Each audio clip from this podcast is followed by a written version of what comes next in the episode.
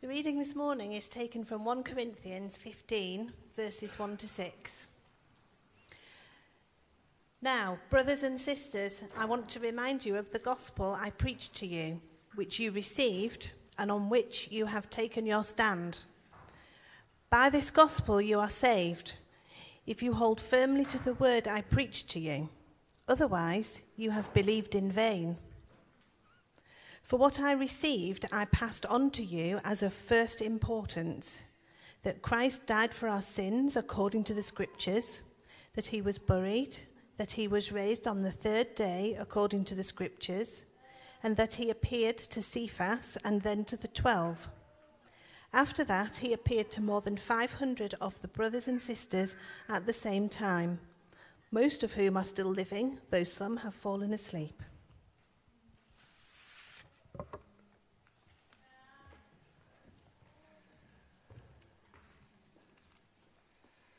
Morning.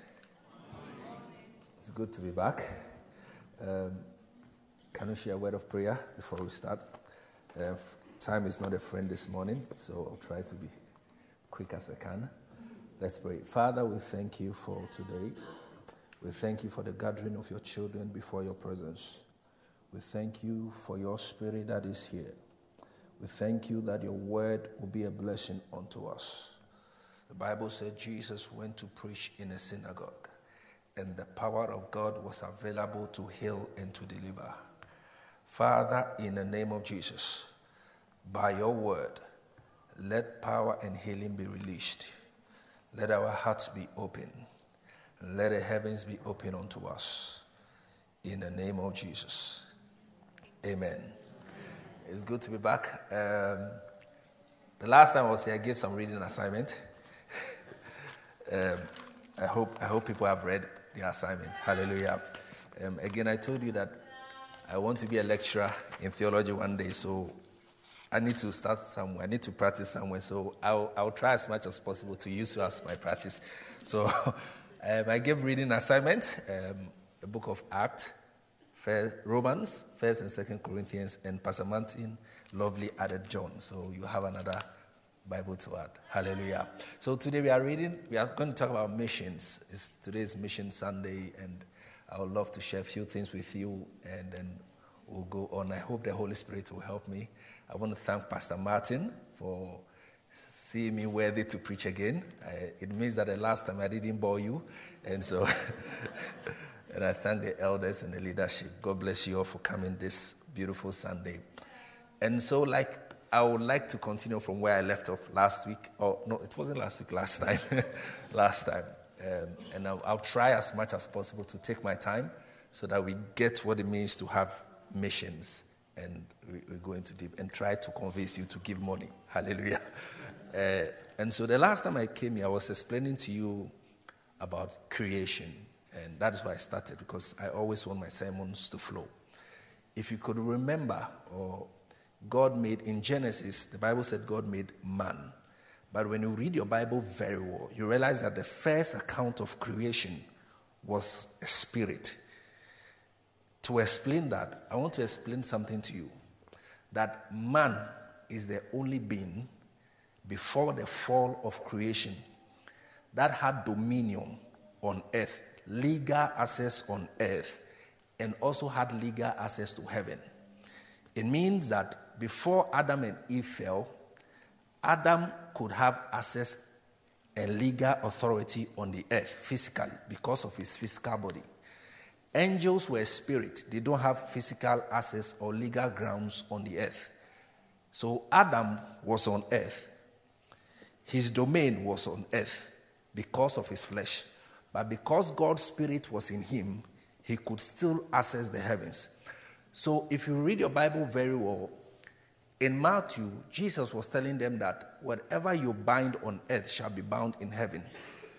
If you also read your Bible, you realize that in the book of Mark, chapter 4, when Jesus came to earth to preach, he wasn't preaching about any other thing. What he was preaching about is kingdom. Why? Because when man, before man fell, man had authority over this kingdom, earth, and had access to heaven kingdom. But after the fall, We were broken off. So God have to come and tell us again that look, earth is not your only kingdom. There is another kingdom in heaven. It's called the kingdom of God or the kingdom of heaven. So the Bible said Jesus went from village to village preaching the kingdom of God. Now, any kingdom or every institution, or let me say every state, every country, before you can be a member of that country, there are four basic ways you can be. I'm a Ghanaian, black, handsome, dimple, fresh. if, if I want to be a citizen of UK, there are four things I need to do. Four. Number one is what Pastor Martin taught us. When Jesus was speaking to Nicodemus at that time, ungodly hour, when men were supposed to sleep, Nicodemus stole himself and came to Jesus.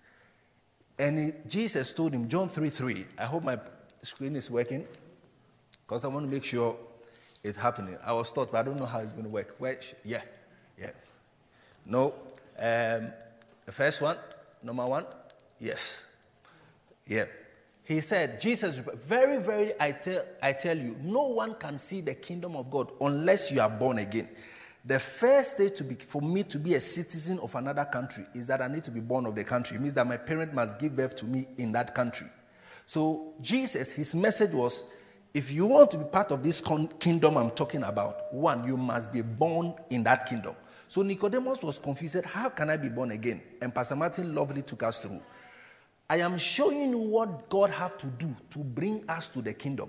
Number two, in order for you to be part, for me to be a citizen of this country, it means that, is that number two? Number two, it means that I need to be adopted. It means that a man and a woman must come to Ghana and say, We want this child to be our children or our son. And they will take me, sign document, and bring me. So Ephesians 1 5 confirmed. He said, He predestined, predestined us for adoption to sonship through Jesus. So Jesus came to adopt us for his father. So we qualify the second stage, right? Number three, in order for us to be part, then another thing is that you must be married. It means that I must find a beautiful, anointed, caring British woman who will marry me from Ghana and bring me to UK. So marriage is the third basic one. So Second Corinthians 11 2, he said, I am jealous for you with a godly jealousy. I promise you to one husband because Jesus was coming to be the groom of the church. So he's come to marry us. That's the third one. Now, the fourth one is that in order for me to be a citizen of this country, I must pay my way out. How? There is a, a system of investment. I don't know about UK, but some countries, I don't know, UK is supposed to be 80,000 pounds. You must have an investment in another country for about 80,000 pounds for the country to legalize you as a member. God paid that money for us through the Son. So he said that, do you not know that your bodies are temples of the Holy Spirit? who is in you, whom you have received from God. You are not your own. You were bought at a price. So Jesus came to explain to us that the four stages, the four basic paths for us to be citizens of the kingdom, he came through his Father to fulfill it.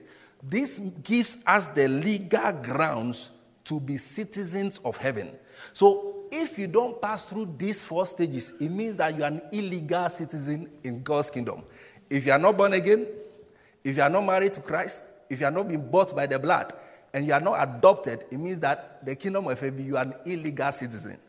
And if you are illegal citizen, custom officers will arrest you, or immigration officers, which is the Holy Ghost and the angels, one day will arrest you. Hallelujah. Now, uh, am I making sense? And so you need to understand that any kingdom or an institution for that matter or a company or a school must have a mission. Must have what? A mission. Any institution you want to join that has no mission statement, it means that that institution is not a good institution. Any country you are joining, they must have a mission statement. And so, if you look at this one, Oh, where is it? Yes, mission statement. Coca Cola says, How many of you love Coca Cola? It's good. Is that to refresh the world? I hope so. To inspire moments of optimism and happiness, to create value and make difference. This is the mission statement of Coca Cola. So, anytime you are drinking Coca Cola, this is what they want to achieve in you. So, when you take Coca Cola and you are not happy, means that their mission statement has failed. the next one is Wren Kitchens. They said to provide customers with beautiful kitchens at affordable prices. The only problem I have with this thing is there's no quality there, but that is their mission statement. You see, so every company you want to join must have a mission statement. This is where they channel all their energy, resources. Finan- this is where this is their target. Royal Mail, we want to be recognized as the best delivery company in the UK and across Europe. That's a lovely one. So every company, every institution you want to join must have a mission statement. Now, have you wondered from the passage that we read, the initial scriptures about the gospel, why would Jesus be killed by his father? What is the mission of God? Why, why will a man or a God bring his own son on earth just to kill him? This is where every Christian must get to know what is God's mission. And over the years, people have come together to say that we must understand God's mission. And so we call God's mission what we, what we call the Missio Dei. God's mission, Missio Dei. It was coined because we need to understand what is God's mission. Because how can I be part of an institution or a kingdom if I don't know his mission?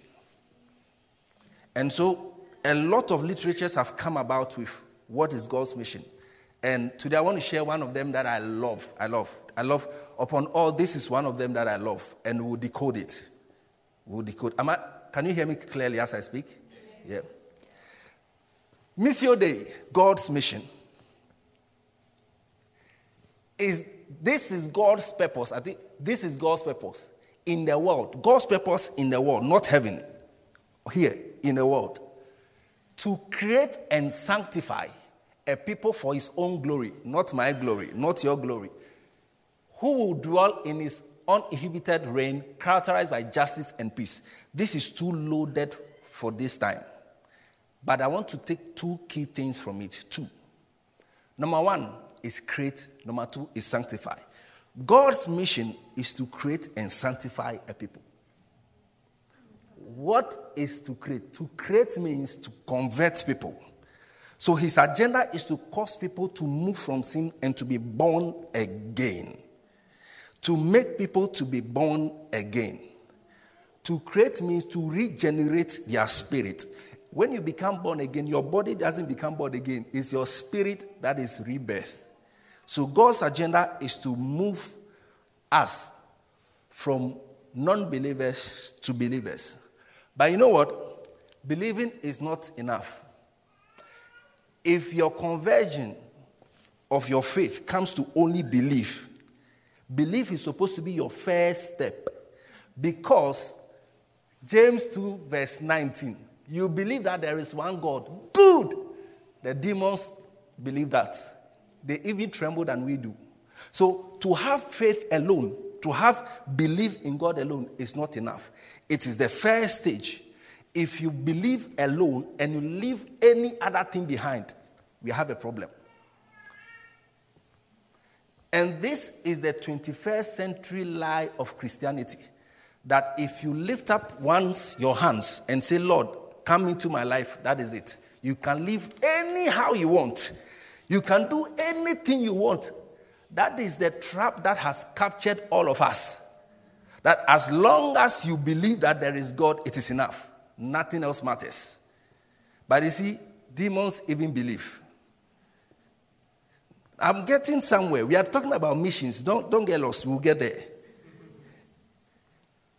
So now the question is therefore, if anyone is in Christ, the new creation has come, the old is gone, right? But the thing is that even though the old is gone, you are still standing at the first stage to create, to make people for himself, to cause people to be born again. Number two is to sanctify. Now, sanctification is a broad topic. God doesn't only want to create people, He doesn't want to have only believers. He wants to have believers who are sanctified, believers who are set themselves apart for Him, believers who are holy unto Him. Why?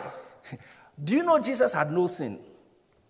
Yet Jesus told the people, For your sake, I sanctify myself.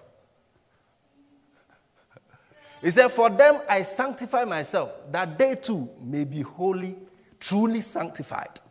It means that sanctification is not the call for the unbeliever, it's the call for the believer. There is no unbeliever who can be sanctified because for sanctification to be pure, you need to be created in God and then sanctified. Am I making sense? So, our problem is many believers call themselves believers, but they're not sanctified. In 2 Timothy, verse 2, chapter 2, verse 19, he said that surely the foundation of the Lord standeth. The Lord knows them that are his, and all that call upon the name of the Lord must depart from iniquity. There is a place of sanctification there is a place that God's mission is not just to have believers gather, He wants people who are sanctified unto Him. That is why, if you believe alone, is dangerous. Because if you believe alone, you can live anyhow. And God doesn't want believers to live anyhow. Do you know sanctification is contagious? If you are sanctified, I never knew. One day, when I was a young Christian, not young, I was old Christian. I think I just, yeah, before I married. And a man came to me and he said, Osofo, Osofo means pastor, man of God. Do you know that anytime I want to do something, I see your picture? I said, How?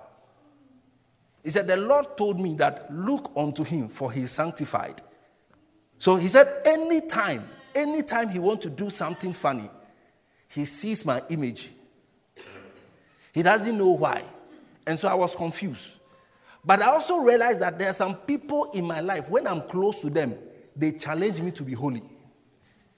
Yeah, there are people around my life. There are people I intentionally put them around me because they challenge me to be sanctified. That is why Jesus told them, For their sake, I sanctified myself. Because the question is, if you came to church or you came to Saturday night, you were passing through the the street and you saw a pastor smoking weed. You know weed, marijuana. No, on Sunday morning, will you come here? or you saw your, you were driving, then somebody pulls you with a gun. I need your car. When, uh, when you open a car, it was your pastor with a gun. robbing you, a pastor robbing his church member car. Sanctification is contagious. And so God wants his people for his own glory to be believing in him and to be sanctified. Now, the question is that what has sanctification and, and believing have to do with God's mission? It means that all the effort of a church, all the effort of a believer, must be directly or indirectly connected to causing other people to be created in God and to be sanctified. It means that any church you join that have no agenda or no activities or no plan to cause other people to be directly converted, created, and sanctified, there is a problem. That is why when you go to Ghana and they build a school there, even though the mission is we built a school, but in the school there is a Wednesday worship service that in that worship service, we preach the gospel and then people are converted. So indirectly, even though we are produced, we are giving education to people, but we are fulfilling God's mission. Because through their schooling, people give their life to Christ. People are sanctified. And we have evidences. If we go to Honi village and you go there, water is a problem, food is a problem, A place of worship is a problem. When the team go there and do something for them, they witness the goodness of God through them, and thereby they come to church, they are born again, and they are sanctified. When you look at Romania, and we saw the thing, how the place was, even though directly New Life is not building a church massive there, but what they are giving to two men, a man and a woman of God, is causing them to go out there to create people and to sanctify people. It means that our effort as a church, as individuals, must be geared towards having people to be created, to be sanctified for the Lord. And that is why today I, I want to encourage you that I have seen people who sign off, eh, sign off money for useless things. Yet they say they are Christians. I want to encourage you that all your activities on this earth, make sure you help and aid in a mission of God. Because Jesus told them, He said, As God sent me, me too, I'm sending you. For God was in Christ, reconciling the world to Himself. So God sent His Son to us, His Son sent the Holy Spirit, and now the Holy Spirit is sending us. What is He sending us to do? To create people, get people to believe in Him, and get people to be sanctified. It means that, do you know sanctification goes beyond your physical body? There's a level of sanctification where we know that your finances is not even sanctified. There are most people whose money are not born again. Because your money only goes to places that are not godly. Where your money goes to, there is no mission of God there. You see, but today I want to encourage you that even as the whole church, look at how beautiful it was when they were sharing the, how people's life were changed. There are people who joined the school and they were not believers, they were not serious. But now they are actively involved. They are filled with the Spirit, speaking in tongues. They are evangelizing. They are praying for people. They are taking positions. Why? Somebody built a school, not a church. But you see, the mission of God is to create and to sanctify. And so when you are giving today, don't think you are giving because you are giving to an institution or you are just giving for. No, you are giving so that the mission of God is fulfilled. This is the mission beyond. Do you know that the richest man on earth is not a billionaire, is not a Christian? It means that God is not looking for believers to be billionaires and trillionaires. God wants people who believe and are sanctified. And this is one of the means. I pray for you that today you get this understanding that God has a mission. And the mission is to create people, is to cause people to be born again, is to cause people to be sanctified. He said, It's coming for a church without spot and without wrinkle. That is sanctification. Hallelujah. So, his agenda, his mission is whatever you do as a child of God, a Christian, as a child of God, indirectly or directly, must be channeled to getting other people to be created for Him and to be sanctified. That is why, if me, my eating of certain meat will cause you to sin, the Bible said I should not. Why? Because if I am eating cat meat, my ethnic group, where I come from, they love cat meat, especially the head. They love it.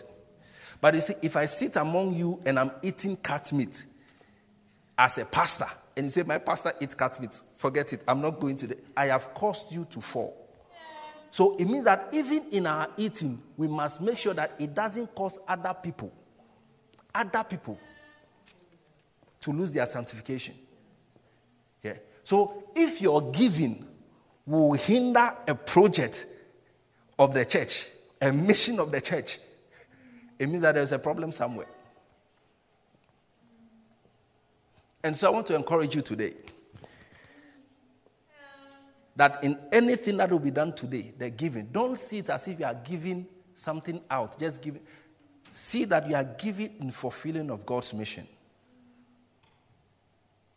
Apart from giving, you should consider prayer. Our prayer must be pushed to getting other people created and sanctified. I decided years ago to cancel needs for my prayer topic because I realized I was getting selfish. Lord, you see that thing we discussed about my health, about my school. I realized about my family. It is good. But I noticed that many people that focus on God's mission got more than they deserved. Yeah.